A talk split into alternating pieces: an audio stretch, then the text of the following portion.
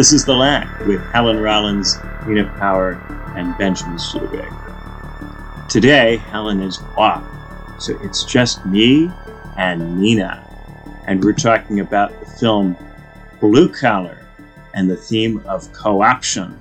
Nina, kick us off. Okay, so Blue Collar is a very early Paul Schrader film that he made with his brother in 1978, uh, the year I was born, in fact. And it's set in a, a kind of auto plant. And when they were trying to pick a location, apparently no major auto plant that was currently in existence at that time would allow the film to be shot at their fam- at their factory, and the only one they could find, which is the name in the film, was the Checker Cab Company, which is actually at Kalamazoo in Michigan. Um, although the, the the plot is large, is set in Detroit, um, and in a way, kind of completely uh, com- convincingly, I think, sets up that um, the image that we you might have now looking back at thinking about the auto industry in America um, at, in places like Detroit. Um, and I, I didn't check this, but one of the the thugs is called Frankie Knuckles, which is obviously a name of a DJ, and I, I imagine he got this from this film. And it's a very um, yeah, and actually the Checker Cab company one of the reasons why they accepted the film to be shot there was because they they were having workplace problems actually and they thought that filming would settle the workers down which is a very interesting move on their part um, in terms of like work workplace uh, uh, pacification um, and all three of the main characters um, apparently really hated each other and they would have sort of terrible fist fights and it nearly gave uh, Schrader a, a breakdown. Um, and it's a very masculine film. It's a film about men at work. It's a film about men in the unions, about the maleness of these sorts of places. Also, uh, in relation to um, the FBI, in relation to violence. Um, it's an image of a, a, workforce in which the men are the ones who make the money or try to, and the women are uh, mothers and and and and um, control the the house. Um, a, a, random piece of trivia before I get going on my main point, I suppose, is that it at the time in 1978 it was the film uh, in which the F word was used most of any film up to that point. Apparently, 158 times, and uh, only broken by Scarface in 1983. And Richard Pryor was at this time a, a massive celebrity, um, and quite usually as a, a, comedian or a comic actor. So this is one of his few uh, serious uh, roles. Um, and he, he actually blamed Schrader apparently for getting him back into cocaine because there's a scene in which the the colleagues or their friends um, uh, take cocaine at a party, uh, which was apparently sweet and low, but nevertheless perhaps triggered Richard Pryor, um, uh, to which he was apparently very upset with Paul Schrader. So I suppose the main uh, thing I wanted to to focus on was this. There's a very famous line which Benjamin, I'm sure you picked up on, which is it's said twice in the in the film. It's a, it's kind of like the tagline or that the the kind of uh, summary of the film. It's spoken by uh, Smokey James, the character. Um, who says they pit the lifers against the new boy and the young against the old, the black against the white. Everything they do is to keep us in our place um, which is an extraordinary uh, statement of um, a certain uh, very dominant, prevalent uh, logic in uh, employment, economics, um, social life. Uh, and I think one of the interesting things um, that we can reflect on looking back at this film, which is now, you know, 40, 40 some years old, is the way in which division has perhaps uh, shifted or shifted around in in the kind of current uh, politics, and this goes through to to questions which are endlessly debated today around class reductionism versus identity politics, and this kind of endless and seemingly um, uh, sort of uh, I don't know uh, intransigent battle between the two, uh, as if they're not in some kind of uh, relation. In fact, which is, is is in a way precisely the message of this uh, film, um, the way in which identity can precisely be used in a zero sum game um, to uh, ensure that. Uh, the bosses or the capitalist or capitalism it always uh, wins comes out on top Um, so, as part of the research for this film, Schrader went to Detroit actually, and he interviewed some auto workers. And one of the worker um, told him that they they all hated management, but they hated their own union more. And this was the kind of motive um, behind Schrader making this film, which is about a very complicated relation, really, between the production line, between the kind of manual or industrial workers, between the union and the union corruption and the bosses, and then also the police and the FBI and the, and the state. Um, so it's kind of significant, I suppose, that this is not a film which pits which which pitches the union as on the side of the workers necessarily. It points out perhaps you know that union corruption um, has its own uh, meaning and being. And I was just thinking today about how many people are actually uh, in a union today, and I was, so I looked up some of the stats and. In the UK, um, in 2019, 23% of people were in a union, but in 1995 it was 32 um, percent. So, and and people kind of continually make this point that union membership is declining. Um, and we can talk about why this is, you know, in terms of the type of labour that people are doing, um, zero zero uh, zero sum contracts, zero hours contracts, um, for example, as they described in the UK. Um, you know, flexible labour, whether people are just kind of completely um, turned away from union and union politics, or don't believe that they would represent their interest, which is part of the point made by this film. And in the US, and and I'm sure you can talk more about this. Um, it it was ten point three percent in 2019 union membership, so even lower than in the UK, down from 20% in 1983. So, you know, union membership seems to be slowing in both um, countries, um, you know, in decline um, quite seriously. And I suppose one of the, the main things that's going on since the late 70s, or, you know, this period that's being depicted in a, in a kind of socialist realist way, actually, almost, you know, very hardcore realist way. Um, you know, there's some Eisenstein references. Is um, the replacement, or in fact, you know, the total destruction of places like Detroit, obviously, as documented by people like Michael Moore. Um, and you know, we what you hear about Detroit today is is things to do with like the the water supply just being kind of perpetually tainted, and just you know these kind of completely abandoned cities. Um, and you know, in both countries, of course, we had the complete destruction of industry. Like under Thatcher, you had the total deliberate elimination of um, manual labour in terms of the miners, and um, you know, a very, very uh, determined attempt to crush the unions and to shatter those communities, which still remain very, very divided and very broken in parts of Wales, in parts of the north of England, um, and so on. And, and, you know, this has partly contributed to a kind of political, uh, huge political divide between rich and poor in the UK.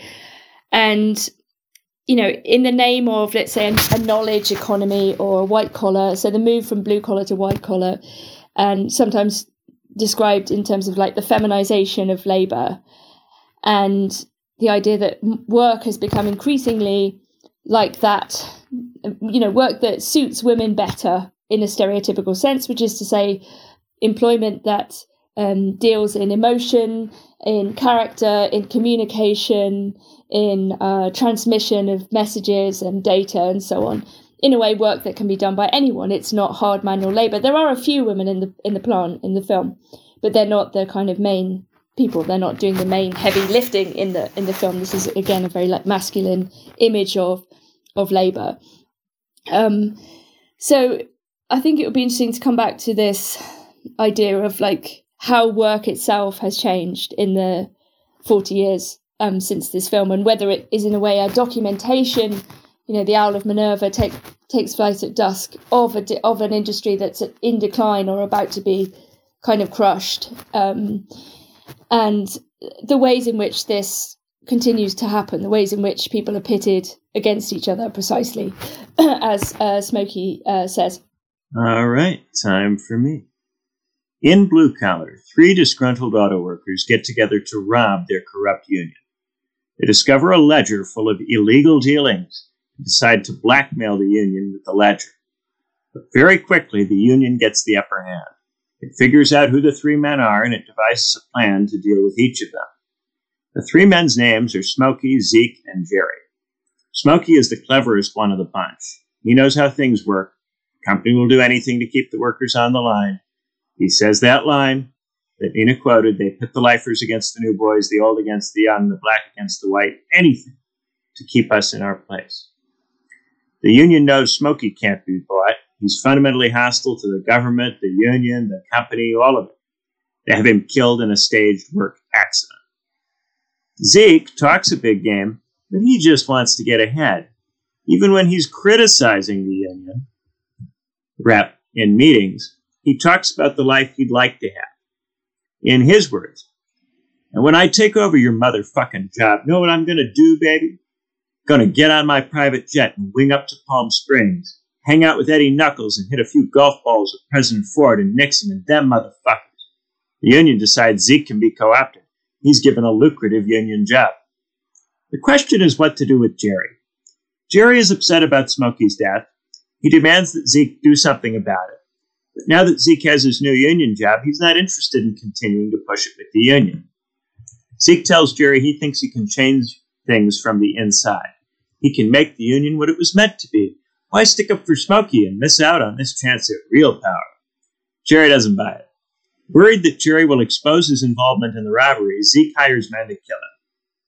Jerry tries to escape to Canada, but he gets in a car accident. When the police arrive on the scene, he tells them everything. At the end of the film, Zeke and Jerry see each other one final time. Each accuses the other of selling out. For Zeke, Jerry's decision to talk to the government about the union is a betrayal of the workers. For Jerry, Zeke's decision to sweep Smokey's death under the rug for a comfortable union job makes him part of the union corruption they were fighting against. As the two men confront each other, Smokey's words play one more time. They pit the lifers against the new boys, the old against the young, the black against the white, anything to keep us in our place. From the point of, the, of view of the union, the real problem is that the old union rep, Clarence Hill, has lost the confidence of the line workers. They need a fresh face, someone with credibility, someone pra- practical, radical, right? Zeke is the perfect fit. By giving Zeke the union job, they not only get Zeke to play ball, they give the union's image a facelift. Every generation, institutions start to look old and establishment. They have to find a way to restore their legitimacy, and they do this by recruiting young people to personate them. Young people speak in the style of the new generation. They don't sound like the establishment. So when the establishment's words come out of the mouth of your friend, they come out in your idioms. Your friends know what kind of language will work on you. Your friends know what makes you tick. The best way to get to you is to get to your friends first. And so each generation gets co opted. First, they get the yuppies because the yuppies want to get ahead and will do anything for a check. They use the yuppies to get to the hipsters, the people who have radical pretenses but don't want to get fired, don't want to go to prison, don't want to get hurt. After that, who's left? Just Smokey. And if you kill Smokey, who will care? Well, there is Jerry. But what can Jerry do? Go to the cops and expose the union? All that does is strengthen the company. Jerry becomes a pawn in an institutional power struggle. He isn't able to protect himself. He can only turn on one institution by aligning with another. And if he was strong enough to protect himself, what would he be doing working for a car company? I'll leave it there. Yeah, you. I was thinking about Antigone actually, and um, not that Jerry quite fulfills that role, but it's interesting the kind of what's left over is the possibility of the truly moral position. You know, the one that actually can't be taken outside of the realms of the existing structure. You know, whether it's the workplace, the union, the state, you know so there is no position in this um, scenario you know it's a very pessimistic pessimistic film you know the final scene is you know the former friends um, battling each other you know and and and and shouting racial epithets at each other i mean it's very very clear that like when they no longer are friends or indeed when they're no longer comrades and i think this is maybe one of the interesting points it's is is you know, what's the relationship between a friend and a comrade? It's like those the three guys are are friends, but they can be separated and and dealt with individually in these different ways, as you say, depending on their weaknesses. And you know, Smokey is also, you know, it's clear somebody who has a very um, troubled background. Like he's been in prison tr- twice, probably for murder. you know, so he's already kind of tainted as a as a figure, even even though he's very charismatic and in a way the sort of this, like you say, the smartest one that in the group. Um, but it, their friendship isn't enough to hold them together in the sense that maybe like a comradely relation might be if if they understood their relation to be in a way primarily to to the means of production or to their economic circumstance. I mean, they do talk about economics all the time. You know, all of them have different schemes for trying to make money. So um, Zeke tries to um, uh, trick the IRS by claiming he's got more children, and there's a very funny scene in which he pretends to have double the number of children by borrowing someone else's children um, to to prove to the taxman. Um, not that it, that particularly works, and and then you have the kind of consumer, very Marcusean moment with um, all of them really, but they did they discuss their relation to consumer goods and the idea that they must keep buying televisions and you know um, white goods and so on. But this is kind of basically impossible on their wage. They can't. They're always kind of chasing uh, chasing these things. And there's a scene where they uh, and maybe it's Zeke uh, doesn't turn the TV off because he says, "I've paid for this. You've got it. You're going to watch it all the time." Um, and so, whether they're black or white, they're all sort of struggling with with debt. And Smokey also has, I think, gambling debts as well. And he's been kind of hounded by some uh, sinister um, loan shark or criminal who, in a way, triggers their um, capture by giving them up um, to the police. And yeah, so I mean, it would be interesting to ask very naively, I suppose, what would a, a properly positive Marxist, socialist, realist version of this film like? How would it how would it end? I suppose. Yeah, yeah. I think that this kind of bond of solidarity. The problem is that it's it's just a personal friendship, right? It's not a properly structured kind of solidarity that has some kind of material base or support. Now, this is the part where the contemporary leftist goes, well, what they needed was a union. yeah, exactly. Right? But they had a union, and the union didn't work. And this is the trouble when you don't have a union, a union is obviously what you need. But once you do have a union, then you realize that a union is not enough. Because in a society where you have unions, they're widespread, they're all over the place. Well, of course, states and companies have to find a way to deal with them. And they do. Uh, and you're you are still better off than you would be if you didn't have a union at all. Uh, but the union becomes a less effective instrument as it becomes more institutional. And yet, when you don't have something that's institutional, the thing you lack is is an institution. yeah. So, I mean, basically, we seem to end up with kind of institutions that outlive their purpose and become kind of ossified, stultifying. We've discussed this in previous weeks, and you know, I'm, I'm very obsessed with Ivan Illich, who's you know, in a way, when we talk about institutional critique, he's really critiquing institutions, like the very idea of institution as such. You know, in a way, they all, uh, to his point of view, they all become perverted. They all they're all perverse. Actually, um, all of the existing contemporary institutions, whether it's medicine or school or church, um, and you know, in a way, you have to, according to him, forge new ways of living outside of institutions, um, create new networks, and so on. Um, but this might be too simple in, in from a Marxist sense. You know, like you say, it's like actually is there is there nothing in between the kind of ossified or corrupt institution or the corruption of institutions and mere association or or friendship you know yeah i think to a large degree the strength of an institution is its downfall and the strength is that the institution has a reliable mechanism of raising funds so that there's you know there's a strike fund. So that when you try to rebel against the boss you know you don't get uh, you don't go broke you don't get pushed into a life of crime. There's a strike fund that can finance your doing that right? Now the only way you can have a strike fund reliably is to have reliable union dues right? So you have this whole infrastructure for collecting and raising union dues right? But of course if you have a pile of money that's reliable then there are going to be people who will look at that pile of money as something they could live off of.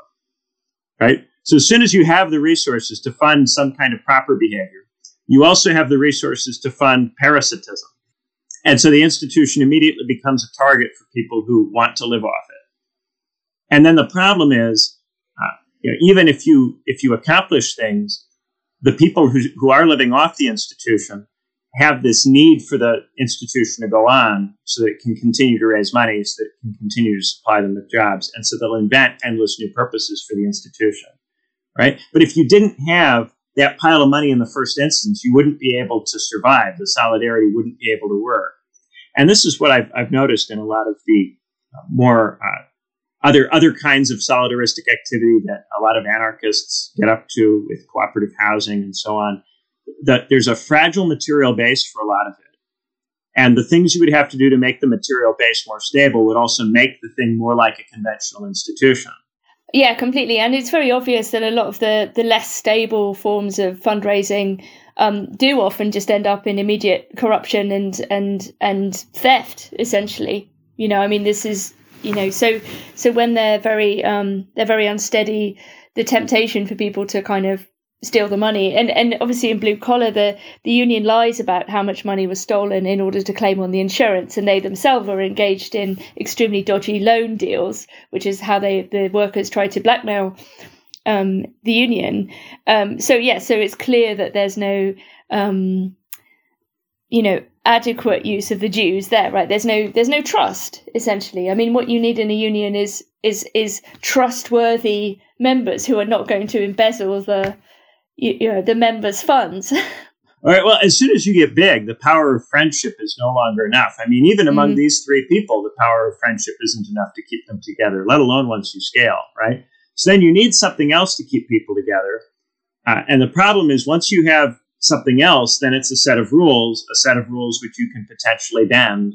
Mm. Uh, and that's that's the trouble. You end up needing all these convoluted rules to prevent theft from happening. And then these convoluted rules create barriers between the people at the top and the people that they're supposed to serve. Uh, and there bec- becomes a disconnect in perspective that comes about because the people at the top are the people who know these rules, live in these rules, work in these rules, and the people at the bottom don't really understand those rules. You know, so we had a scene early in the film where uh, Zeke is complaining about his locker and how he mm. had an injury on the locker, and the union rep is is saying, "What am I supposed to bring everything into the meeting? How, if I tried to solve every little problem at the meeting, I wouldn't be able to do anything. I have to pick and choose what I bring up." Right? Now that can be taken as straightforwardly. Well, he's corrupt. He doesn't actually care, and there's an element of that. But there's also an element of actually the, the ordinary member can't understand how the union actually negotiates with the company because there's too many rules governing that. And if you've been, uh, you know, involved in any union negotiations, I was uh, when I was at Cambridge. They were doing the UCU uh, strikes, and you know there are all these updates from the academic union about what's going on, and the actual pension scheme and how they make decisions about the pension scheme. There are all these different bodies and organizations. There are all these rules, and so you'd have you know votes on whether or not to participate in the strike, and you'd have different people telling you different narratives about how it all actually worked and what it is that you could actually do, and telling you that entirely different strategies were possible or impossible based on entirely different theories of how these very complex and convoluted rules work. And you know, even academics, even humanities and social science academics at leading universities got into tiffs trying to figure out how the rules actually worked so they could figure out what how they should actually be voting. And I noticed there was a guy on Twitter. Oh, what was his name? There's a guy on Twitter who became a kind of charismatic uh, uh, teller of how the rules were, right? And a lot of people started to trust this one particular academic at this one particular university who seemed to have spent enough time on it to understand the rules, right? But it's this fragile thing because once you've spent enough time on it to actually understand the rules, it's hard for you to then be in the same position as someone who has not spent enough time on it to actually understand the rules. uh, so the having of the complicated rules, which is supposed to prevent all kinds of, of bad behavior, also becomes a cause of bad behavior. Uh, insofar as, as to understand the rules, you, you have to basically have a degree in, in them. Yeah, no, I think that's I think that's right. It's a kind of form of um, social capital, and you know, and I think one of the complaints that a lot of people often make about the unions is is just almost like not only the financial divide, but almost like the aesthetic divide between the the leaders and the and the members, and you know, certainly that's often been level, leveled at union leaders in the UK who are accused of being like these almost like gangsters, you know, like these kind of rich men, you know, who are kind of uh, quite arrogant, really, and um, you know, and again, there's something you know often very masculinist about these sort of men, you know, like especially if they come from industry, you know, which can be quite off-putting, and and you know, I think um, they're trying to always get more female uh, members for all these unions, you know, which is actually working to some extent, but it, it doesn't necessarily always carry up to the leadership in any way. So this is a kind of another point of. A lot of that stems from the fact that the peak of unionization in both the US and UK, the late 70s, is before the spike in female participation in the labor force, which occurs over the course of the 80s and 90s. So as the unions were declining, female labor force participation was increasing. Yeah. Um, and often in different sectors, in sectors that were not the sectors where the unions still remained dominant, because those were jobs which existed prior to the entry of women into the workforce. Yeah, exactly. And I think it's maybe in it's it's about 2010 I think in the US that for the first time there are more women employees than male for the first time in history. Yeah, the overall labor force participation rate in the states peaked out in the late 90s and began mm. stagnating from that point. Uh, there's actually been a fall in inflation adjusted wages for men since the 70s in the states. Yeah, and this is one of the arguments about the um, unintended impact of, of feminism in terms of you know joining the labor force because obviously if you if you move from the family wage to dual income you can pay both people less and it's one of those kind of horrible ironies where something that you know is supposed to be egalitarian and progressive of ends up being um, useful for bosses and for capital. Yeah, and the argument that uh, government childcare mm. feeds into this because government childcare provides a mechanism by which the kids can be parented by nobody.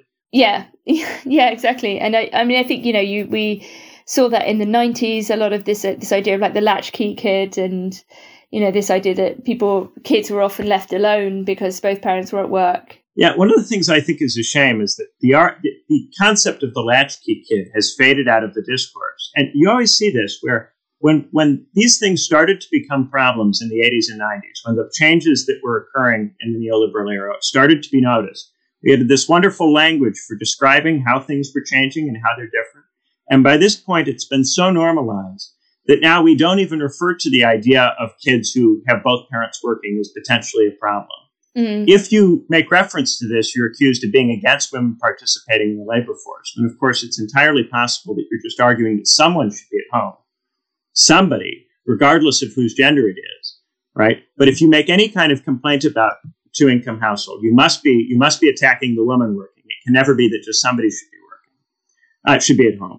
No, exactly. I, have had this problem before when I've made this point, and it's not just me. I mean, lots of feminists have recognised Nancy Fraser and Zillah Eisenstein. Uh, you know, people, women started to realise that this was actually, you know, all of these um, desires of feminism for flexible work and for, you know, uh, female economic emancipation were, as it were, being co-opted uh, or incorporated back into, you know, capital's own plans. And, you know, and I think to point these things out is absolutely not anti-feminist you know, at all. And I think this is why a lot of people became also very interested in um, autonomist feminism, which which sought to kind of critique work um, as such. You know, the very the very model of work, and to you know the kind of wager about let's say uh, wages for housework the the idea that okay let's if you're going to economize if you're going to make everything exchange uh, exchangeable then let's let's um, put an economic value on women's unpaid labor um, you know, which has since sort of degenerated into this concept of emotional labor, which did actually have a useful uh, conceptual function when uh, when Hochschild and others were talking about it in the managed heart. You know, again, this is maybe yeah, almost forty years ago. I think early eighties, maybe. You know, where she's talking about forms of labour. She uses air hostesses, but you know, many many kind of contemporary sort of um, service jobs and and uh, knowledge economy jobs depend upon this uh, selling of one's soul or one's character, and she she meant it to um, to be expansive of Marxist categories of labour, not to be in opposition at all. But since then, the, I think the concept of emotional labour has sort of degenerated into, you know, your friend is upset and you can't really be bothered to listen to them and but you do and then you say can you send me 10 pounds on venmo or whatever? Like this kind of horrific idea that emotional labor means listening to someone you're supposed to care about who's a bit upset you know which is not and, and marketizing that relationship. Yes exactly right. exactly right. yeah so much of what's been going on is a co-option of of critical theory. Yeah. So much of critical theory there's a way of interpreting it which makes it reinforce rather than critique yeah, it's kind of a nightmare. So, you know, now you end up in this situation where all critical theory. I mean, I went, I spoke with Benjamin Boyce a few uh, months ago, a couple of months, three months ago, and and you know he was kind of uh, uh, you know he's a very interesting guy he's very very interesting to talk to but but one of his kind of questions was a slightly antagonistic one about well you've written about critical theory like you know I, I aren't you defending the very thing that's become the problem if you like. And I say, well, no, but critical theory was, a, a you know, as it says, like a, an attempt to critically theorize society. It wasn't supposed to be something that then becomes, you know, an ideological pawn. But this is, I guess, how many people like when there's a very superficial attack on supposed postmodernism or on critical theory. It's as if critical theory is to blame for the very things that it was trying to understand. You, you know things are getting messed up when you can have something, your critical theory, which is very ostensibly, I mean, it's in the name, a critique, which becomes synonymous with an establishment position, where if you are saying something about critical theory, then the presumption is that you're defending an establishment or a status quo or neoliberalism or something of that kind. And I think that this is this is the really subversive thing here is that anything can potentially be turned into a vehicle for this in, in, including, and not just including, but especially including, the stuff which is most ostensibly and superficially aesthetically radical. Uh, the more radical it seems, the more appetizing it is to take it and twist it and make it into something status quo. Because you want the people who are taken in by the radical stuff to be brought back into the system. And the way to do that is to take the concepts and ideas which are most radical and bend those ideas back in.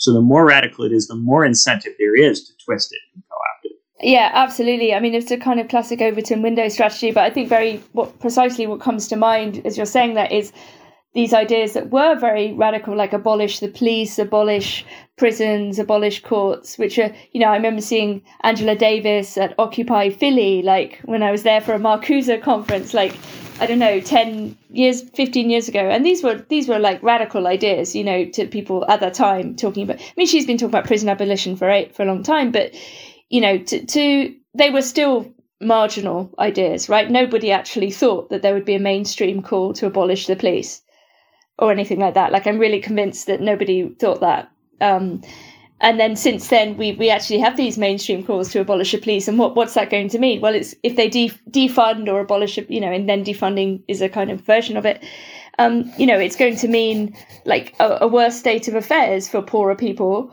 um, and rich people can just hire private um, security and this is the situation in someone like brazil for example there's an amazing um, film called Neighboring Sounds which deals with this precise uh, issue to do with security and who has it and who doesn't. And when, when everything becomes privatized and everything becomes hierar- hierarchized. Um, so yeah, I mean, so even these, I think anything that begins abolish X, whether it's abolish the family or abolish the state or whatever, I mean, you know, that's about as uh, radical linguistically as you can get to simply say or to you know destroy X or um, it's the ultimate sort of revolutionary position, I suppose, destructive revolutionary position. Yeah, whenever people talk about Overton windows, I think about, well, if you go along the corner of a window and you go in one direction along the corner of a window, what do you eventually get to? Well, you get to the corner, right? And at the corner, there's a perpendicular angle, and you go right back down the other side of the window, right? yes. So once you get all the way out, you've, you've gone all the way to the widest part of the window, you're then in a corner where you go back down the window. Uh, so to widen the Overton window is really to move along the side, the top of the window, left or right. Eventually, you hit a corner, and you go down that corner and you hit another corner and you end up eventually back where you started. You just go around the window in a rectangle because you're not actually widening the window. What you're doing is traveling along the window until you reach the corner, mm-hmm. At which point you get rerouted back around the window. Nobody ever widens the window, they're just traveling along it. Yeah, I mean, I suppose my understanding of the Overton window was that, yeah, you say something extreme so that anything lesser still looks good you know, so that you you you managed to push through a, a moderate policy by pretending you were going to do something more radical, I suppose. Mm-hmm. But but yeah, I mean that's that's not as literal as your image, which is almost like a horseshoe, horseshoe window or something. I don't know, eternal recurrence of the window. Um, it also reminds me of uh, Giuliani's broken window. You know, the broken window theory, like the oh, idea yeah. that you have to clean up the small things in order to um, improve the whole. I suppose yeah, whether that's sort of actually true or not. I mean, I was recently cleaning up a, a churchyard in my neighborhood, and it's somewhere that's quite um, isolated, and people were using it to drink and take drugs, and people would bring uh, prostitutes there. And it's a pretty seedy place, and it was extremely kind of dirty. Like there's just used condoms and empty bottles and syringes. It's pretty like gross and we we all, we all pitched in and tidied it up. And I was asking the uh, the canon whether there's whether it had improved, and he said yes. Actually, people don't come around there as much to do these, you know, vice based activities. So perhaps there is something to this idea. If you make somewhere tidy, people are less likely to behave messily. Yeah, you indicate in some way that somebody cares. Y- yes, somebody cares. Yeah. I think the other thing that really gets elided in this discussion is, is trade and capital mobility and what a role that played coming out of the 70s in just bulldozing the whole situation.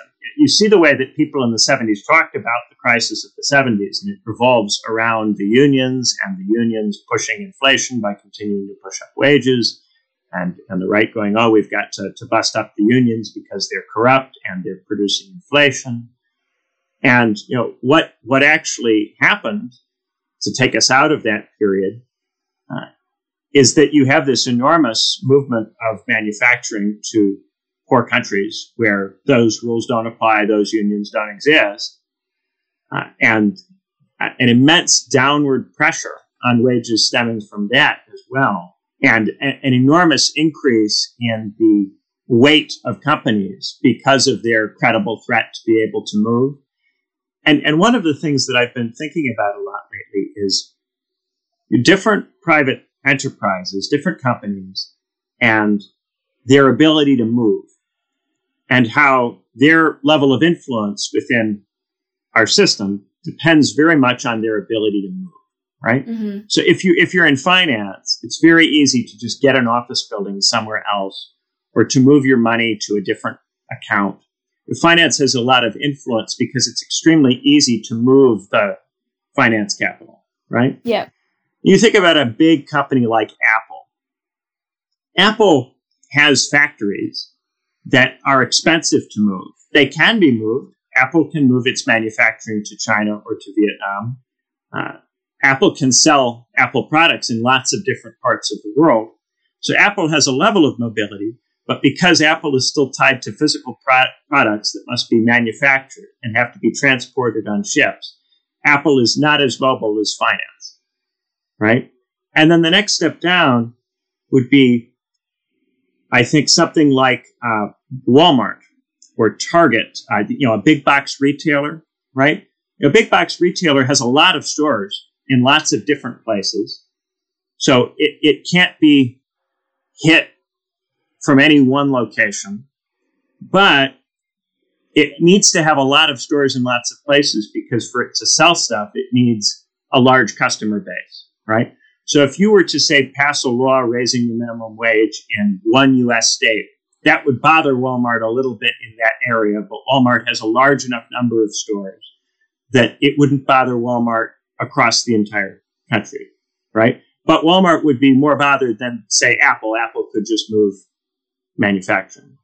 And then the step down beneath that would be the actual local mom and poppy store, which really would have a very difficult time going anywhere at all.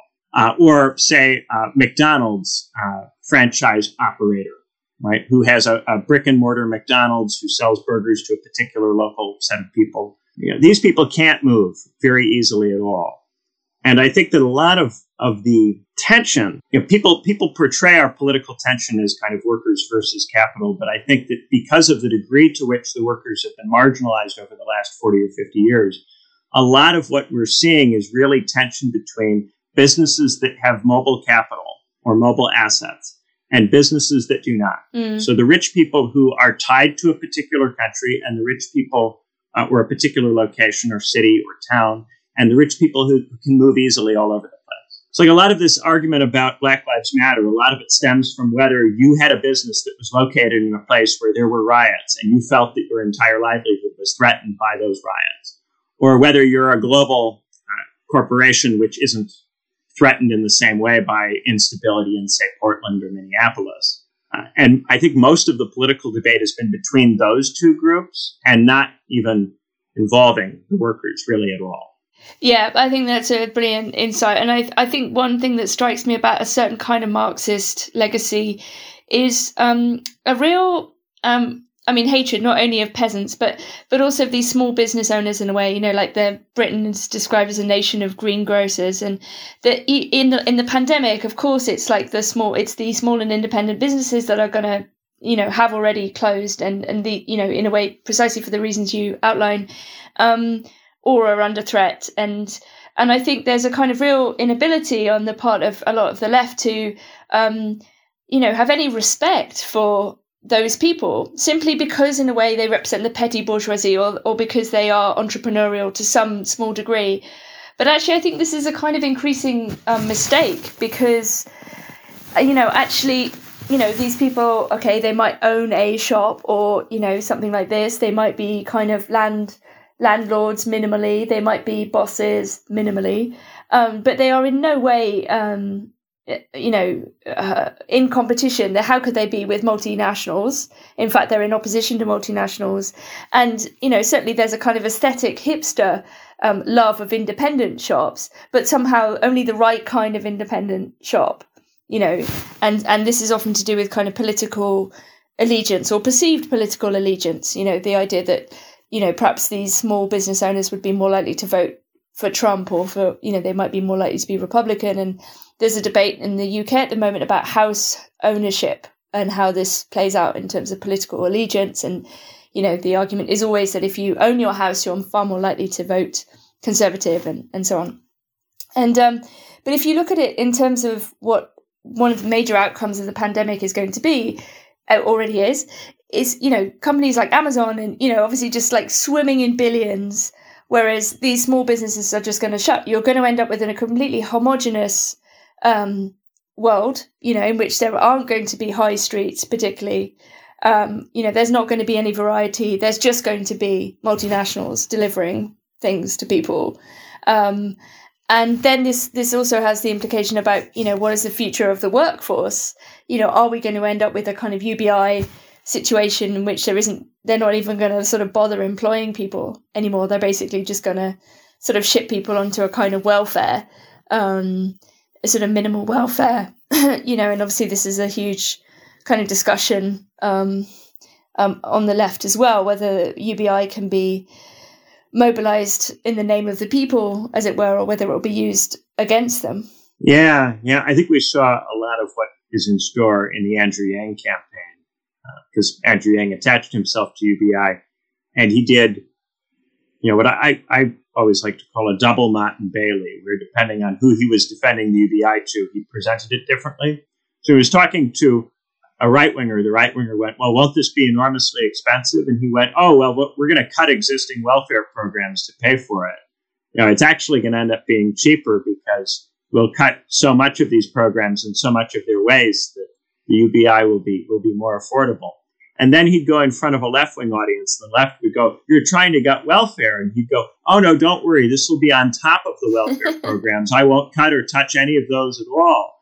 Right? Then you go on his website, and, and he's got those hats that say math.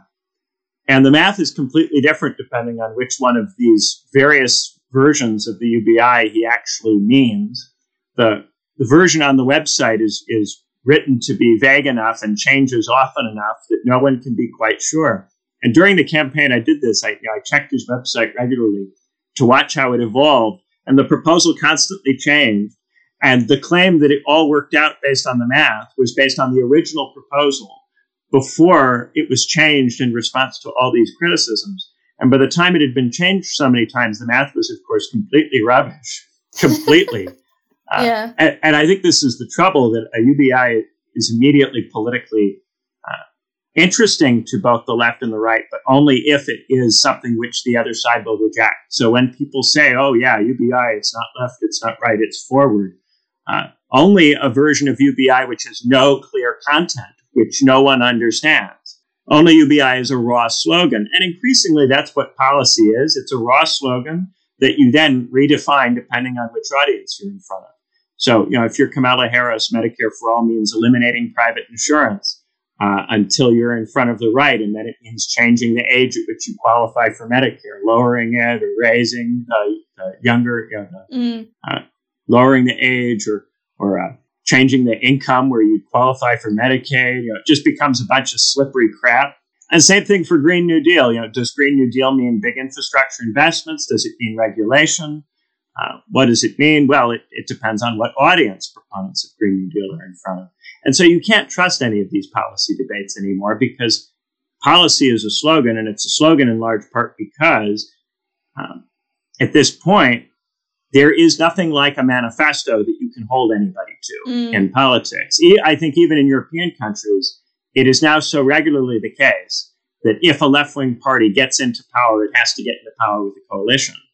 You, you rarely ever see a left wing party that is in power on its own. And if it is, that party has internal divisions within it that would, under other circumstances, result in a split and in there being multiple parties. So nobody is, everyone always has the excuse of the other parts of the coalition or the other parts of the party which are in the way. But the reality is that these slogans are largely used by the group of people who are the Zeeks, the group of people who have been co opted. And th- these slogans are being used to, to keep these people cool and to keep their organizations and parties cool with the kids. But there's no intention of actually doing anything constructive with. Yeah, I mean, I suppose psychoanalytically, you know, I was watching some of these very mean uh, body language analysis videos of um, AOC, and uh, you know, you can find them online, and and they're very harsh. But one of the interesting points that this woman who does these analyses um, makes about AOC is that she is brought up in an age in which she's um, a kind of you know totally media saturated Instagram kind of online TV age in which everything everyone does is designed to appeal to the person they're speaking to. So which kind of accords very well with what you're saying about the audience um, division, right? So people, politicians aren't coming out and making clear statements they're they're saying what they think their particular audience wants to hear in different contexts, despite the fact that all of these things are recorded and all of these things, you know, in analysis are completely contradictory. For some reason, it doesn't matter. It's so psychoanalytically, it's like everyone simply saying what they think the audience wants to hear. Yeah, because the audience is only sensitive to the aesthetic. The audience really is not able to pick up on whether or not someone is trustworthy on substance the audience evaluates that through the heuristics of does this person sound like someone I can trust? Are they behaving like someone I trust, someone I know, someone I'm friends with, someone I have empathy for? They're using all of those heuristics. You know, I, I uh, the other day I was looking at this magazine article, and it was for a, a knee treatment for the elderly. You know, and it said, you know, people are, are coming from as far away as Las Vegas for this miracle knee treatment. It was a whole page ad, and it had tiny little print and it was just paragraph after paragraph of different old people going, I went and I had this knee treatment, and oh my God, it changed my life. It changed my knee. It was amazing. You know, and you go through it, and to someone of my generation, uh, a big long ad like that with a bunch of people telling their story in tiny little print reads like something that was written by a huckster, by someone who's trying to rip you off. That knee treatment might be great, but that ad, the style of that ad says to me, this is somebody who's trying to scam the elderly, right? right? Now, for the generation below that, it's got to be on television. It, has got to be some kind of, of on television ad or somebody on the news telling you about you know, Oprah Winfrey telling you I use this thing, mm. I, I read this book, it was really great, it changed my life, let me share it with you. And because you like the TV personality, and the TV personality is talking in a kind of young boomer or Gen X kind of way, uh, you know, then that is the thing that becomes compelling. And of course, we look at the people on TV and go, "Oh my God, MSNBC, CNN, those TV people—they're all Oprah, ah, neoliberalism, yeah, right." But the Instagram person, the YouTuber, that works on people our, our age. They have an aesthetic that makes them credible with us. And and this is this is the trouble. You can always call out the thing that screwed over people in the past because you can see how they followed it and it didn't actually help them. But they're not going to give you the same version of it again. They're going to give you a new version of it from people in your own generation, in your own cohort, who grew up with you, who have been your friend from the time you were a kid, who know everything about what you like, who can make ads that are tailored specifically to you. And now they have big data to give them even more information about what it is you like, what it is you respond to. And they're using social science and quantitative social science to help them with this. And all, a lot of these people, they go along. I see this all the time. I see, you know, people in, in social science, especially in the States, they start getting into math. They start getting into math all of a sudden because, you know, math is how you get hired. And what is it that social scientists who are good at math are principally hired to do? Well, they're principally hired to market stuff to people, even politically. You know, whether it's you're being hired by a party, you're being hired by a company, whoever you're being hired by, if you're a social scientist who's good at math, you're being hired to do marketing. Uh, and increasingly, that's the job sensible way to be a social science person and not go broke. Yeah. So, especially in grad programs, you know, I'll see so many people they're doing a master's, and it's because they were in the workforce for a little while, and they want to they want to get the real money, so they want to figure out that math. What math is always a bad sign. I, I, I, hate to say it because I know lots of people love math, and you know, in, a, in an ideal world, math would be a complementary thing that we would use to help us out. But increasingly, math is a bad sign. I, I think in an ideal world, maths would be a, a form of you know, beautiful artistic practice with no practical use whatsoever. Like I'm a deep Platonist about numbers, and uh, I suppose it's interesting talking about social science plus maths because it, I think in the '90s it was psychology graduates that were primarily being picked up by companies in order to, you know, precisely market and brand things, but they thought psychology would be the useful um, subject more than social science plus maths um, because I think they were thinking along the lines of like um, behavioral economics and nudge theory, which a lot of British governments tried to use in order to like get people to stop smoking. Yeah, all the other disciplines saw what economics was doing and how economics was managing to get people hired, and they've all been copying. Yes.